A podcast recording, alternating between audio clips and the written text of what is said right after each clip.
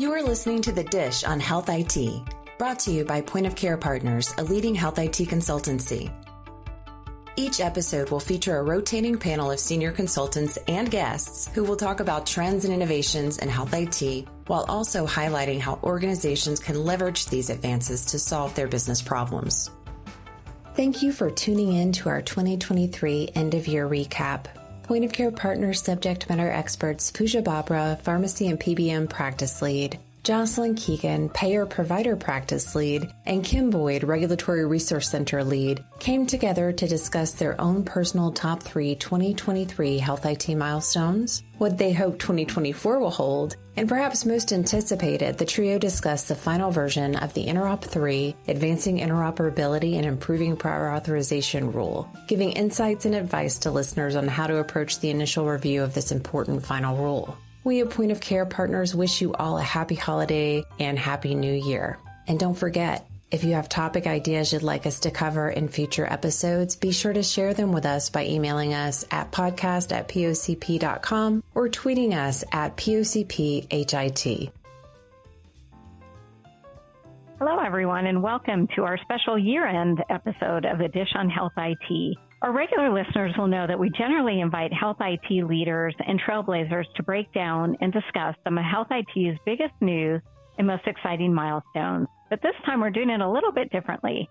Most of you probably know that here at Point of Care Partners, we have subject matter experts galore. So today we've got our group of POC peers to look back at 2023 as well as discuss what 2024 will have in store for healthcare stakeholders. So I'm Pooja Babbrah, the Senior Consultant and Pharmacy and PBM Practice Lead here at Point of Care Partners and your host for this episode. And my co-hosts today are Jocelyn Keegan, who I'm so excited to announce recently was named Direct Trust Interoperability Hero, and our wonderful, always steeped in policy knowledge contributor, Kim Boyd. Uh, Kim runs our Regulatory Research Center and is responsible for the team that produces all of our policy subscription services including the interoperability outlook. So 2023 has been anything but boring, uh, and it's not over yet. The industry has been expecting a huge end of year bonus in the form of the final Interop 3, the advancing interoperability and improving prior authorization rule. You all remember this was the rule that was pulled back, and we've been kind of waiting for this for a couple years now. And so in our special 2023 end of year episode, we're going to cover some of the top things that happened in 2023 and uh, what we think will continue in 2024, and also briefly touch on the interop rule that we're expecting. So, before we jump into our discussion, I'd like to actually have Jocelyn and Kim briefly introduce themselves. But, Jocelyn, I'm going to start with you. Awesome. I'm excited to be here. Uh, it's actually really fun to get to co-host with you two. I'm so excited for the conversation today. So I run our um, payer practice. I'm our payer practice lead, and uh, I'd say in general, I'm a devotee to all things um, positive change and really enjoy getting to build things that and and focus on problems that haven't been solved before. I'm also the program manager for what started this idea of you know copying and building on what Argonaut had been able to do within the FHIR world called Da Vinci. And I focus in our practice from a POCP perspective on payer provider collaboration, large topics around interoperability, and um, and then workflows around interoperability between payers and providers, like value-based care, prior authorization, um, and the related. Uh, so excited to talk about not just the uh, 0057 uh, final rule that Pooja referenced, but also I'd say a slew of regulatory activities that are headed our way um, as we call, close out 2023 and head into 2024. Great. Thanks, Joss. Kim, you want to go and introduce yourself? Yeah, absolutely. And uh, Joss, it's been a while, but it's been a while since I've had to spend the holidays, right, looking at a lot of regulations, but I just feel it coming on, right? So I'm trying to trying to push through and kind of get everything uh, solidified before those rules drop. But I'm Kim Boyd. I'm uh, lead of our Regulatory Resource Center team here. And as Pooja indicated, uh, the team here um, in the Regulatory Resource Center side, we're, we're the ones who pull together all of the policy related detail that goes into our subscription services. I've been a member of POCP now going, it'll be two years, two years, uh, two, two years today, as a matter of fact. And um, so it's always a pleasure uh, to talk with both of you and be a part of this conversation. Seems like forever since we had a chance to be in the same room and and have conversations. So I'm looking forward to this. Uh, we do have a lot on our plate right uh, coming up and that we help our clients with on an ongoing basis and i think there's going to be more who come out of the woodwork after all the rules start to drop right but I would definitely be remiss if I didn't recognize you specifically, Jocelyn, and all the kudos that, you know, you've been doing and, and leading the charge in the payer practice side in that field you know it, it really takes a special person and not just anyone who can channel you know their devotion to the positive change that we're starting to see and you know take it into tangible action so you know kudos to you and the the team over at da vinci and on many others for continuing to to lead in these endeavors and paving the highway of progress for us here um, in healthcare so I, I really appreciate your efforts Thank you. That's very nice. It's a team sport for sure. Yeah, thanks, ladies. And, and I agree with everything that Kim said. It's been amazing to watch Jocelyn and, and the Da Vinci team and everything you guys are accomplishing. So thank you for that. So uh, I'm thinking for our format today, we spend the first half of our conversation just kind of uh, doing a round robin and sharing our own personal top three events, you know, happenings or trends that happened in 2023 before we talk about the big anticipated final rule. Um, of course, we have our 2023 trends article, which we will link in the show notes, um, which gives kind of all of POCP's perspective but I want to just kind of, like I said, do do a round robin. Um, I can get us started on uh, kind of the top three list and and you know what health what's happened in health IT, uh, and we'll go from there. So actually, Kim, I'm going to start with you in terms of your top three list of you know kind of what were your top three from 2023, kind of good good or bad. I kind of bucket it all. So healthcare interoperability for sure, right? And it's a big bucket of things, you know, that were coming out of the 21st Century Cures Act and beyond, and all the activity, you know, that we saw um, federally, um, you know, the drop of the 2022 rule, the the 57 rule, 57P, toward the end of 2022, and there's all of the the uh, whirlwind that went around that uh, and conversations in 2023 and this how how this data integration needs to be fueled right and implemented and I know Joss will probably touch on the, the FHIR ecosystem, but I think that holistically um, and how we're going to see uh, the industry start to progress, I think at, at a, a, greater speed than what we've seen previously. Definitely, and this is a it's kind of a catchphrase that most people have used. It's been around actually in healthcare for a while, but artificial intelligence and machine learning and large machine learning. I think we'll see even more of that. We saw the HTI one rule come out and talk about transparency right? That was driven towards some of those technologies that are being used in healthcare. Uh, and I think we're going to see, you know, greater trends in that area, of focus on that. And then, of course, I think telehealth. I don't think we can get past telehealth, telepharmacy.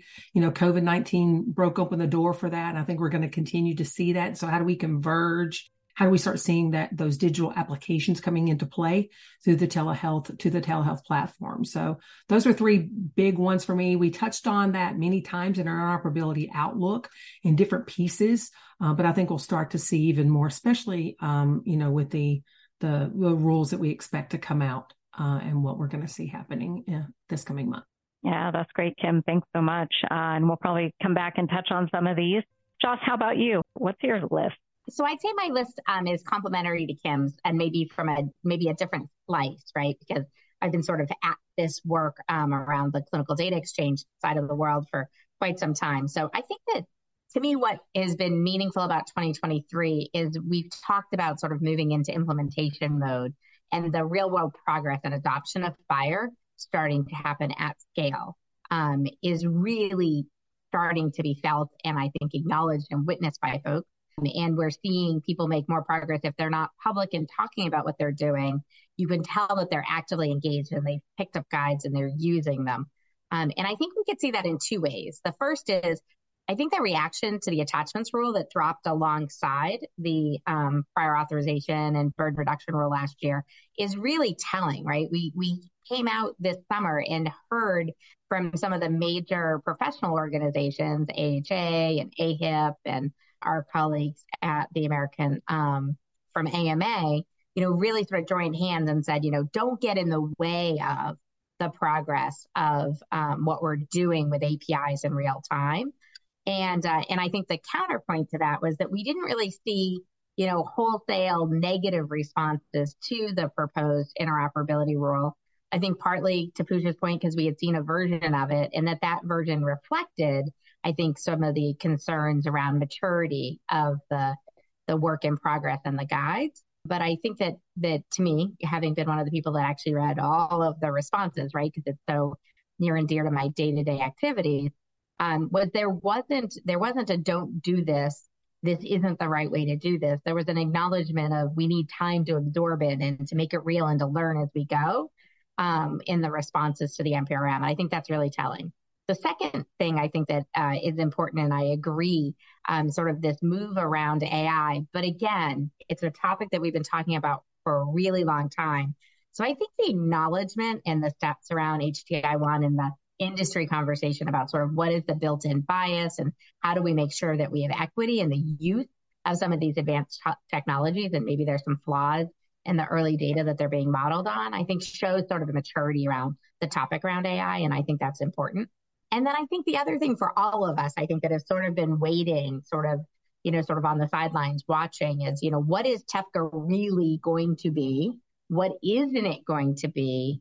Um, and again, tying back to the first topic, uh, you know, we were ra- we've been waiting to see what is that alignment between the TEFCA infrastructure and rules and framework um, and and this emerging API world and moving to more real time interactions um, and the acknowledgement that we really need to get alignment between the FHIR roadmap and the TEFCA roadmap. I think anybody that's seen Mickey speak in the last quarter, of it, I think is hearing sort of really that push to make sure that that's a fast follow. And we're seeing early adopters in the candidate QHINs really trying to figure out what that FHIR or network FHIR solution looks like. So it really addresses scaling. Um, and I think that in there is an important theme, which is I feel like the industry between the attachments responses and sort of this need to drive TEFCA to FHIR are really showing really the mature sort of advancing organizations acknowledgement that we need to get out of documents and get into codified data. And I think that that'll be an important theme as we go into 2024.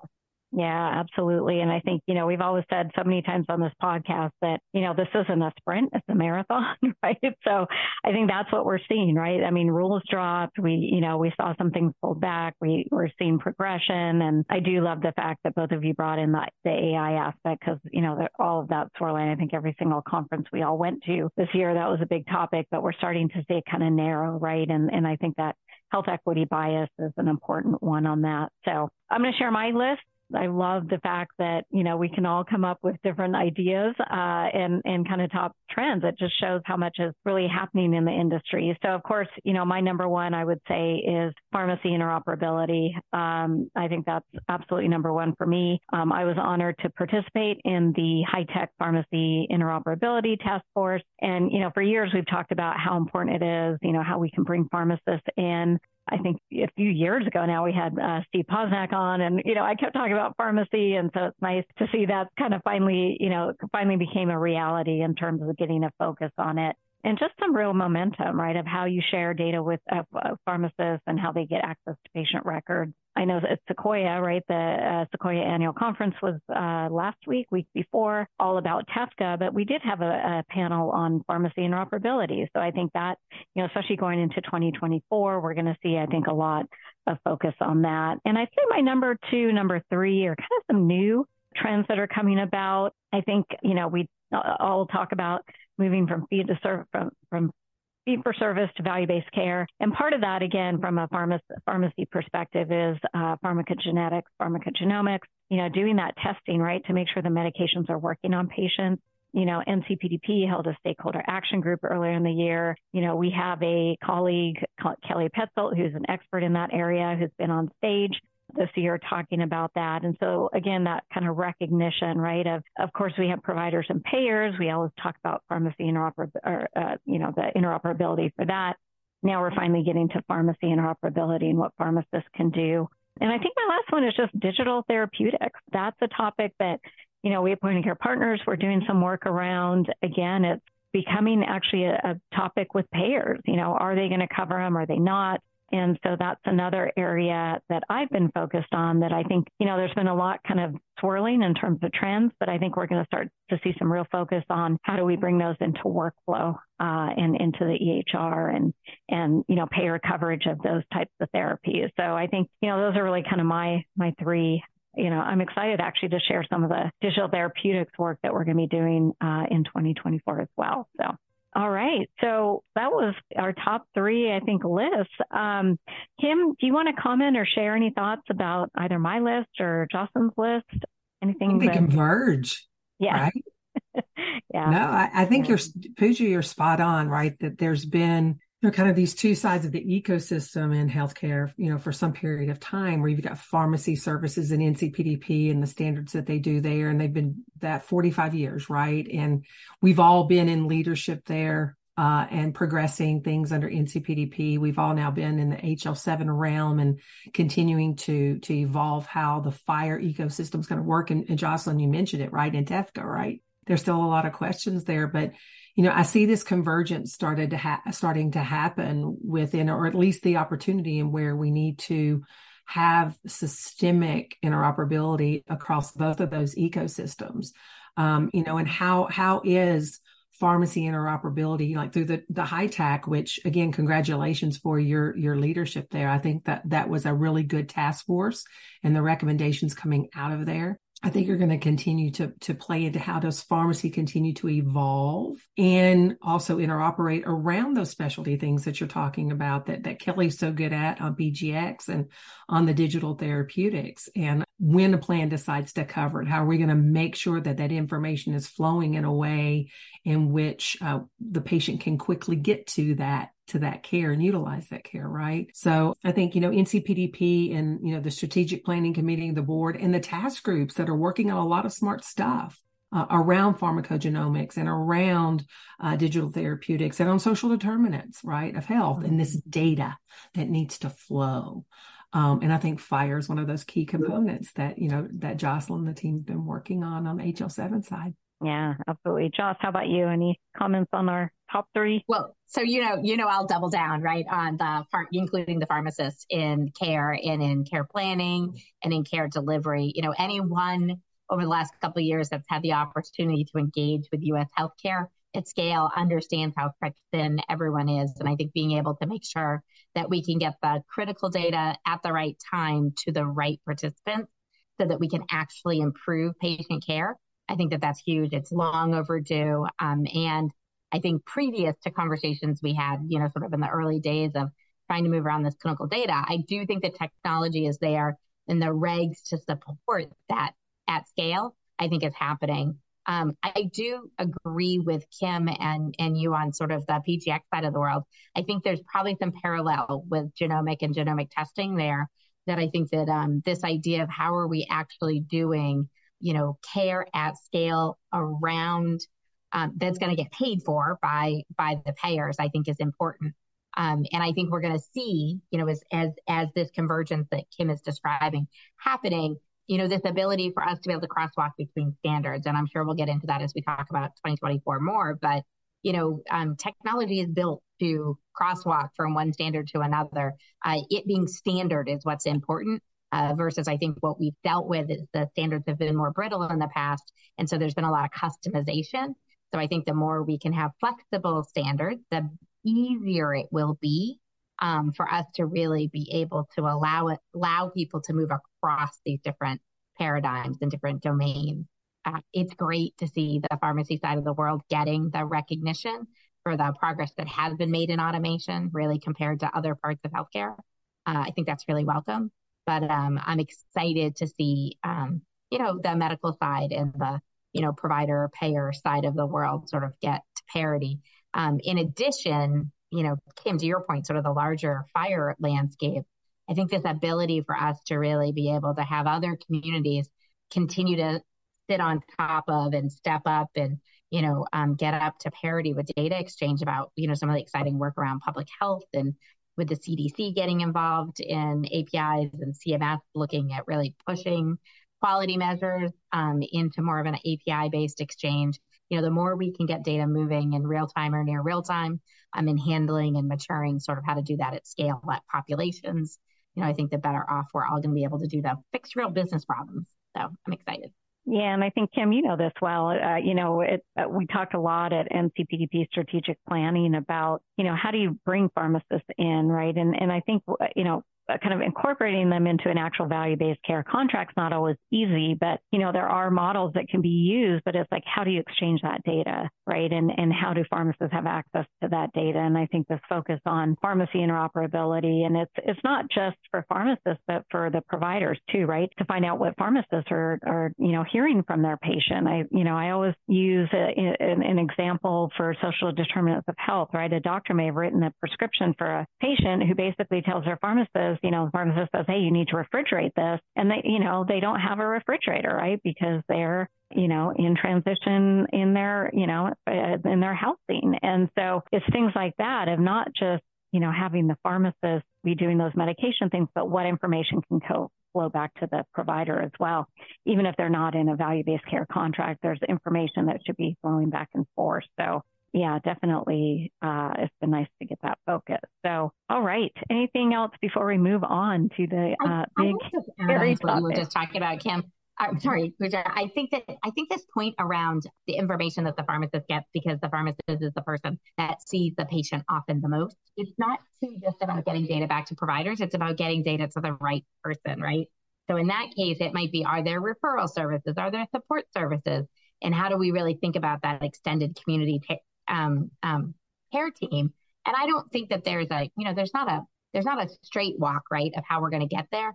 But I think being able to standardize the information, standardize the workflows so that it can be scalable across members of the provider or the care community that just are completely locked out of these workflows today because the the barrier to entry technology wise or investment wise in some of these platforms is just you know, it's just a non-starter. And so I think that I was listening to one of my colleagues talk about, you know, being inside of an internal meeting and trying to turn on new FHIR APIs. And she used the description of like, you know, they sort of laugh when they get feedback from the developer, like how long is it going to take to stand up the next, you know, the next payer that does this? And the developer's like, I think I need a week to do that. You know, whereas in the past it would have been, this is a nine month project, right? Of somebody coding and working on it that it's just, you know, the power of being able to get to the second, third, fourth, fifth user of this information in their workflow is just, you know, it's it's going to operate like the rest of us rely on our technology today to get things done. So I mean it won't be easy, but it it it the the technology won't be the block. So I think that's important. Yeah, absolutely. And I do feel like in 2024, we're going to see hopefully some progress on some of that community based organization, uh, you know, and how do we loop them in as well think there's a lot of lot of discussion around that.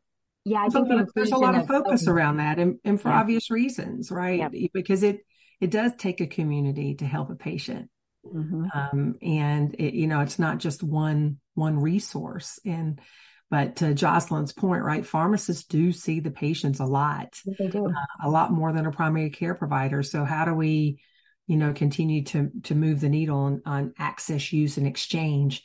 In a more timely in a more timely manner. And I think we'll see a lot more of that in 2024. Yeah, definitely. All Without right, the rules. Yes. Speaking of rules. All right, so we're waiting. Um, I think it's at OMB uh, as of this recording of this podcast. So we're waiting for this new rule to drop. Um, earlier this year, I know we did a few webinars to provide kind of an overview uh, of the proposed rule and um, also recap the comments. Um, since then, we've seen, you know, kind of various policymakers speak at conferences, maybe tip their hand a little bit. And so, uh, what I'd like to focus on next is just, you know, thinking about the NPRM actually and talk about kind of the big things that were included and, you know, talk about kind of where we think it's actually going to land uh, after, because I know Kim, your team kind of went through all the the comments. Joss, I'm sure on the Da Vinci side, you guys did as well. so, uh, I, Kim, I'm going to start with you on this one. Um, you know, what was in the proposed rule? or comments that made, uh, you know, kind of caught your interest or maybe raised your eyebrows a little bit. Uh, if you want to comment on that. Yeah, happy to. And Joss reminds me all the time it's not just about prior authorization. I call it the PA rule. it's so much more. Much broader. It is so much more, but she knows I'm a PA buff and I, and I want to see prior authorization resolved and, and get us to a more streamlined fashion of helping patients figure out, you know, the, the their treatment and what they're going to be covered for and, and get to that more expeditiously. And I think we can. And I think this, this rule is one of those key pieces to help move it, but it does contain, you know, a lot more about clinical data exchange and what needs to be done and what needs to be utilized to, to make that happen, you know, from payer to payer to provider to provider to provider to patient access APIs to to the PARDD or or uh, prior authorization, you know, API exchange using the Da Vinci implementation guides, right? So, you know, uh, not surprised when the rule came out and started calling for recommendations for use of, you know, APIs and you know the the FHIR based apis and the work that has come out of again da vinci.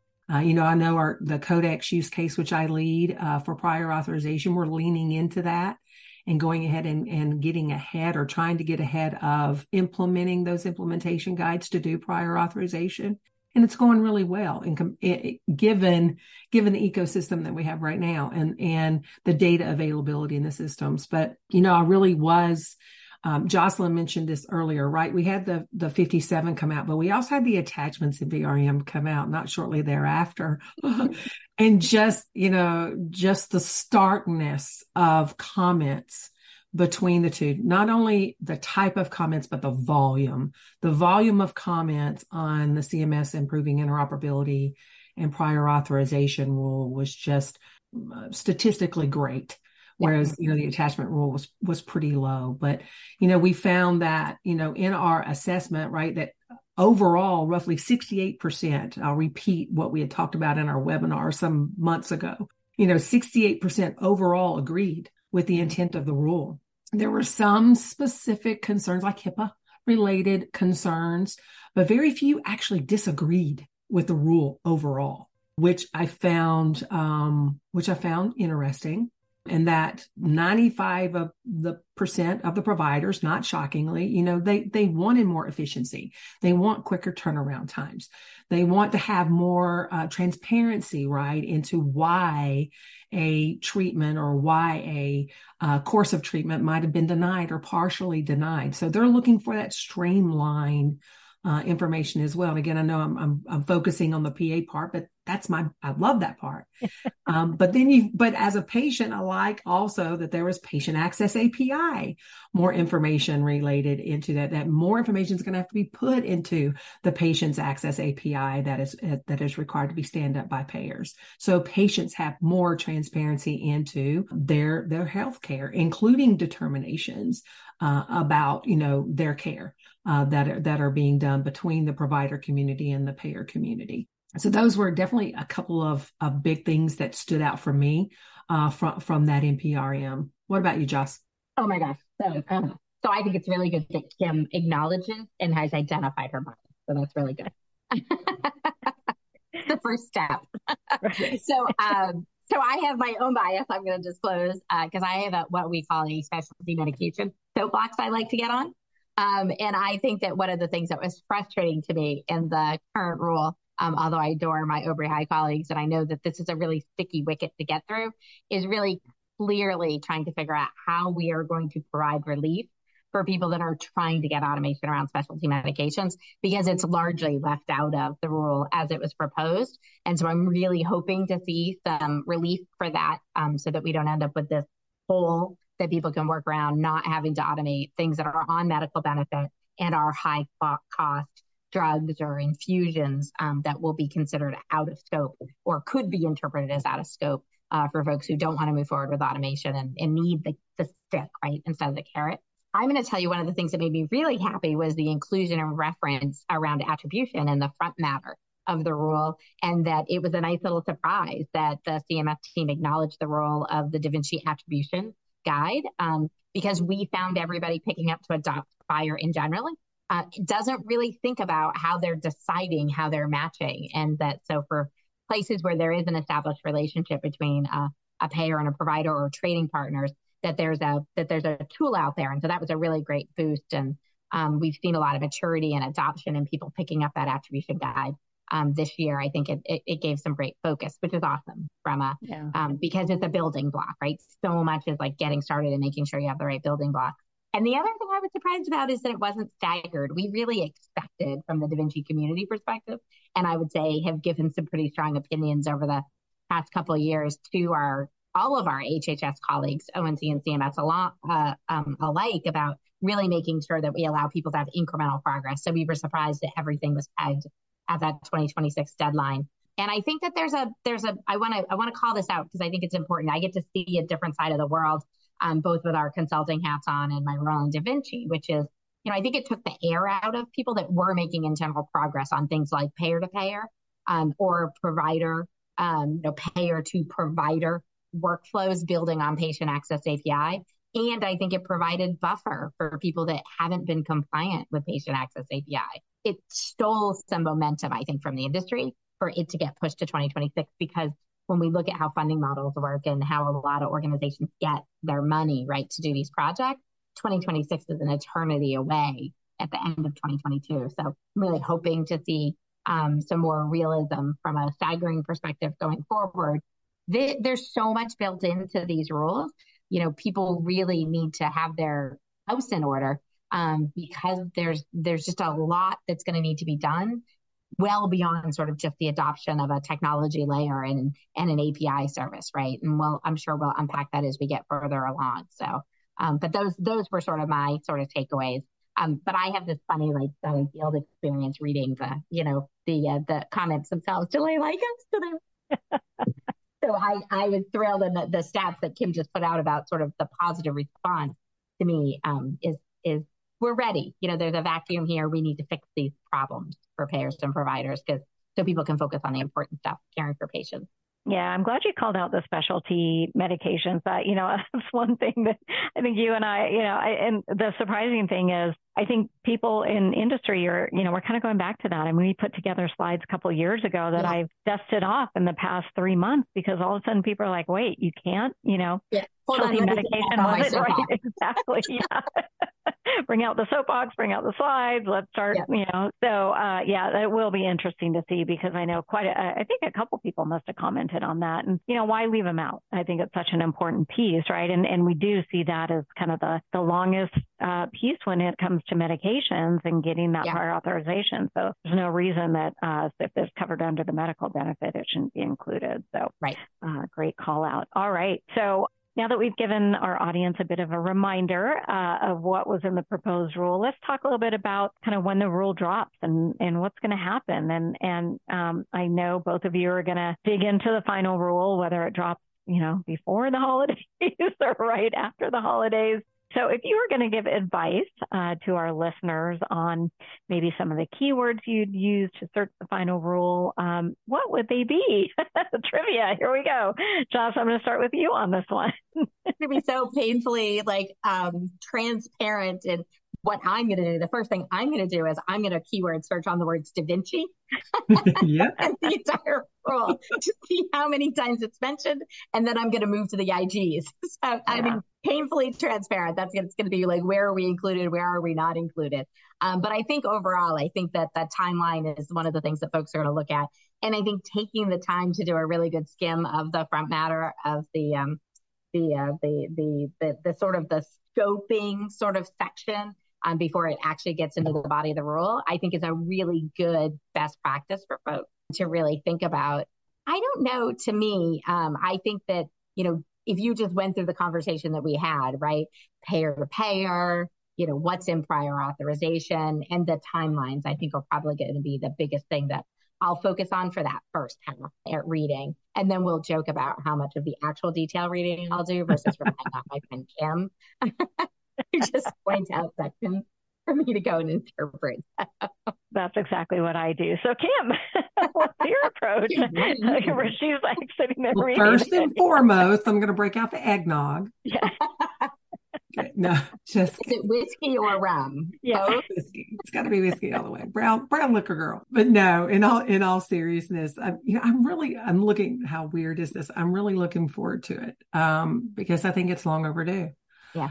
But with as with Jocelyn said, I think the timelines. You know, I, we didn't really talk about that. We were talking about kind of what we we were surprised by. There wasn't a staggering. I think the only staggering really was the Medicaid exemptions um, you know, and that Medicaid was going to get has an opportunity to be exempted for a year, then potentially another exception for a year. It'll be inter- interesting to see if if if that remains. I think it will, but I'll definitely look for that. But timeline variances, any shifts, right, in requirements for use of the standards. So, you know, what Jocelyn was just saying, I'm gonna I'm gonna look for the standards language first and see what's still out there and, and what's not. Did something shift from that? I also think any new, you know, additional references to TEFCA. We talked about TEFCA earlier. I think there, you know, there were five requests for information in that rule as well. That again, I didn't mention earlier, but I'll mention now, right? And uh, you know, accelerating the do- the adoption of social risk factors as an example. What were what were going to be, be people's thoughts about that? And considering the, the social factors that we have in healthcare today and, and that many are focused on. They also talked about maternal health, which came out during the COVID, which came out during COVID as well, right? And and coverage for maternal health. Um, so what will be the responses to that? I'll look for that. But definitely TEFCA. Any references to TEFCA and the continuation of of improving that ecosystem uh, with FHIR, I think will definitely be part of what I'll read through. But got to look for prior authorization. That should have been the first thing I said was prior authorization out of the gate. But um, really, timeline. I'd like to see if the timeline shifted in some way because I think that will also help us as we help um, others that we consult with on you know where are they at in their roadmap and get realistic about it if they haven't already, and I sure hope many have. I know several that we worked with, have worked with, have gotten pretty uh, aggressive about that. I think it will also help me in the CodeX conversation with the members who are there and trying to progress, you know, prostate cancer um, prior authorization. So yeah, that's what I'll look for. Good. Well, I know it's just a waiting game now, and final rule may drop week or two weeks or longer after this episode airs. So I hope we gave some folks, some of our listeners, some good reminders of not only what was in the proposed rule, but kind of how to approach reviewing the final rule when it drops. And I love the idea of the eggnog. so that's a great one. All right. So um, let's close out this episode by going around and really sharing what we hope to see happen or work we hope that uh, makes some more progress in 2024 um, and just any other final thoughts. So Joss, I'm going to start with you and then uh, Kim, uh, you go after Joss. So I'm going to say, like, I just am so thankful for getting to work with you guys and all the other people I get to work with. You know, it's really, it's a privilege to get to do the work that we get to do. Um, and sort of the influence that we help drive in the industry uh, to move the industry forward. I mean, I think that you could hear the themes of transparency, right? We need to give better tools to providers and to our payer partners and to the vendors that support them in the industry, right? So, so we as consumers have more transparency about what is how we're going to navigate, you know, individual care journeys. And I think that's important. Um, second, I'm going to say in 2024, I, I was just working on my year end slides for Da Vinci. And to me, it's, you know, I'm a broken record. Like if this is an exercise in, you know, who and how are you going to get this work done? This is happening, right? And so, um, you know, if you don't have a plan or you haven't picked your partners, you don't know what your requirements are, you haven't done the work to scope out what your projects would look like or who's going to be on your team um, to respond to this and uh, many other regs that we did not talk about today, right? We didn't talk about HTI one in detail. We didn't talk about, you know, some of the skinny but powerful rules we saw around information blocking. I, I think we're going to start to see enforcement next year, right? I think that the ONC and CMS are going to start going out as these rules are out there and, you know, starting to to pick who they're going to, um, you know, have enforcement with. And, and I think that that is going to make people move faster and, and that this work that we're doing is so much more than just technology. This is really about business transformation and how are you fundamentally setting up how you are going to work with your partners, you know, whether it be providers to payers or pharmacy or other community members and the right data flowing, including all that really rich SUH data um, and SOCI data that we need to collect so that we can care for people and get them the services that they need. Um, and we have to educate and build the people to do this work.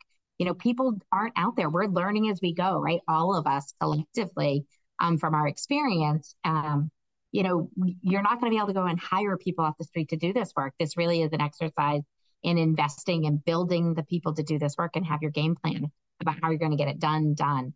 Um, so I would say I'm really looking forward to others coming to join us. You know, the water's warm. We're all learning together. You know, there is no right answer, I think, at this point in time. And so um, I really more and more real world implementation. And I'm going to make a note um, that Kim said something that I'm reacting to, which is I think that we have the federal landscape and you know I see that a lot of states are moving to action and I I think even if the CMS timelines are further out than we anticipate I anticipate we've seen Washington and California and there's activity happening in Mass and in Utah you know I, I think we're going to see the states not provide the relief for those Medicaid you know um, plans and and and organizations and the states are going to be bullish and move faster I think in some places than our federal partners. So I'm really I'm looking forward to see what becomes real from an implementation standpoint in 2024. Hey, Kim, thoughts on 2024? You know, I, I think 2024 is going to encapsulate all of what we've talked about already and more. I do think that, to Jocelyn's point, I think we're going to see more and more come out from the Office of National Coordinator and uh, rulemaking around um, certification processes. You know, we talked about pharmacy interoperability. We didn't talk about the CY25 rule that's got real time prescription benefit and a new script standard, right? And they've they've held off doing any particular rulemaking around certification for those two ne- those two technologies or those two standards and their implementation. But Jocelyn, you just hit on it, right? States are also doing a lot of stuff. I just saw a Wisconsin bill come through where they're going to take $500,000 each fiscal year to empower the adoption of real-time prescription benefit tools in Wisconsin. Right. And they're going to, they're going to put kind of put their money where their mouth is to kind of help move these innovations and these patient empowerment uh, solutions to fruition where we've seen it lagging. So, you know, 2024 ONC, big time. Um, you know, additional CMS rules coming out on other other parts of the ecosystem like e-prescribing. There's a Support Act 2.0 out there uh, and the focus on opioid use disorders. Um, I think we're going to see a lot of activity there. But, um, you know, AI, we talked about it earlier. We're going to see more and more AI. I think we're going to see some states come out with some more specific uh, details relative to the use of artificial intelligence in healthcare. I think privacy and security uh, are going to be a big component of that. We, of course, would be remiss if we didn't mention the go live for TEFCA, right? How is that going to play out in the first six months or so of 2024? And you know, we're on it, we're focused on it, and we're watching it, and not only watching it, but engaged in it. I mean, Pooja was just on a panel, right, at Sequoia, and and talking about really smart stuff. And we have a lot of folks within our midst who are on it every single day and helping organizations figure out how to traverse the path and focus on, you know, go to market strategies uh, based on what is in front of them, either competitively or through the policy landscape. And they go hand in hand. I think we're going to see some additional consolidations within healthcare that are going to play a, a big role in how we interoperate and how patients receive care. And I, I just think there's a lot ahead for us, really smart stuff that can happen. Uh, but you need to stay on top of it. And it, and it's something that you got to stay on top of every day. And, uh, we're here, here to help you be empowered by that. And, uh, you know, hope that, uh, what we see come to fruition is nothing but positive. Great. Thanks, Joss. Thanks, Kim. Uh, and just to add to what you guys said, I think 2024, you know, I said this earlier, pharmacy interoperability, right? I think what we saw these last two quarters was really kind of the recommendations that came out from HITAC that said we need to bring in pharmacists, you know, we need to bring in pharmacy to the table I think the Sequoia uh, at, at, the annual conference, you know, we kind of stood on stages and said, "Don't forget pharmacists," right? And so there's already kind of talk swirling of maybe a pharmacy work group under the Sequoia project. And I think a lot of our recommendations that came out of the HITAC committee was really just kind of bringing stakeholder to, stakeholders together to focus on different topics. So I think my kind of you know 2024 final thoughts is like Joss said, right? Like join us um, I think there's a lot of people that have a lot of great knowledge um, on the pharmacy side and real kind of hands-on experience with pharmacy interoperability. And we really need you guys to kind of step up, right, and, and bring that knowledge forward um, to make sure that we're including that. So that's kind of my my, uh, what I think is going to come in 2024. So, all right. Well, uh, as we end this episode, I've, our uh, last episode, I should say, of 2023, I just want to thank my wonderful colleagues, Jocelyn Keegan and Kim Boyd, uh, for joining me today. And, and thanks to our audience uh, for listening to the Dish on Health IT. You know, this year uh, we had a lot of support from you all, and, and truly that means everything. so, just a friendly reminder to new listeners, you can find us on Apple Podcasts, Spotify, or really whatever platform you use to pick up your podcast, um, including the Healthcare Now radio and the podcast channel. Um, we also post videos of our chats on the Point of Care Partners YouTube channel, um, which is also on our website. So uh, thank you to everyone for uh, who listened to episodes this year, who joined us, uh, and we're really looking forward to uh, to joining you all in 2024. And remember, Health IT is a dish best served hot. Is it a challenge to stay on top of interoperability regulations and the flurry of activity with FHIR accelerators? Email us at interopoutlook at pocp.com to learn more about our new Interoperability Outlook subscription monitoring service.